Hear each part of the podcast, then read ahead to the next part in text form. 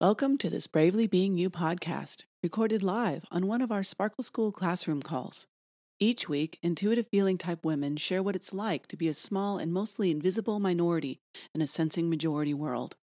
Many of us suspect that we're incredibly smart and creative, but we can't always find the words to say so. We sense that we're meant for more, but too often settle for less.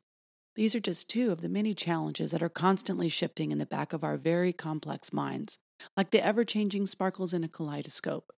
At Bravely Being You, we embrace our complexity and sensitivity as rare, intuitive feeling type women. Enjoy. Well, good morning, everyone, and welcome to Sparkle School, where together we access our innate intuitive wisdom as unique and self-valuing women and share who we are becoming in a safe, sensitive community. Our main focus for the past six weeks has been the metaphor of the kaleidoscopic mind, which gives us a way to mentally break our complex stress factors down into some manageable parts. We've thought of our intuition as the three long, stable mirrors in the tube of the kaleidoscope. They pick up on everything that's happening in there, just as our intuition constantly collects the diverse data points that bring meaning to our multidimensional minds. Our kaleidoscope metaphor frames our intuition as a trustworthy and dependable part of who we are. At the far end of the kaleidoscope's mirrored tube is a circular chamber, uh, in that are brightly colored pieces of glass that shift and change like our flow of emotion. This equates metaphorically to the feeling preference in our personality types, which are I N F J, I N F P, E N F J, and E N F P. Together, these four N F types comprise only about eight percent of the general population. It is the combination of our intuitive and feeling preferences that make us the rare creatures we are. It is also the way those two preferences dance together within us that gives us our most difficult challenges and our most phenomenal potential. Today, we begin a new exploration that will carry us into the coming weeks. As you know, in Sparkle School, we work with ten areas of life, and they are personal growth, health, fitness, work, play, relationship, romance, spirituality, friends, family, money, and living space.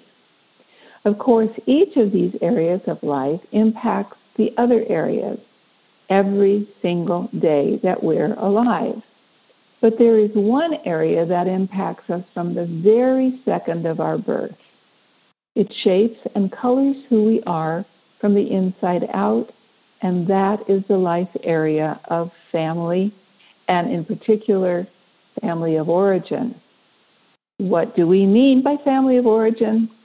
We mean the significant caretakers and siblings that we each grew up with, or the first group of people we belong to, our biological or adoptive family. The early experiences we have in our family of origin greatly influence how we see ourselves and others as we move through life. They impact how we cope and function in our daily lives, what we want to be in charge of. When we want to be in charge of who we're becoming, it is important to be aware of who we have been in life. That means identifying how our family relationships and upbringing have influenced us.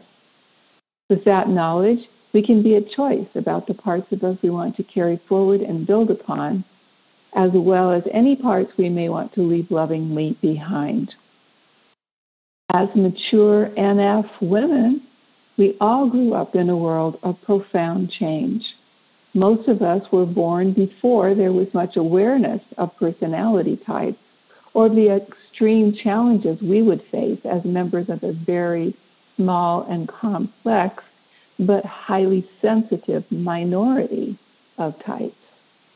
Over the coming weeks, we will explore how we might have been impacted as N F-type children growing up in families that were or are greatly influenced by our pervasive sensing majority culture.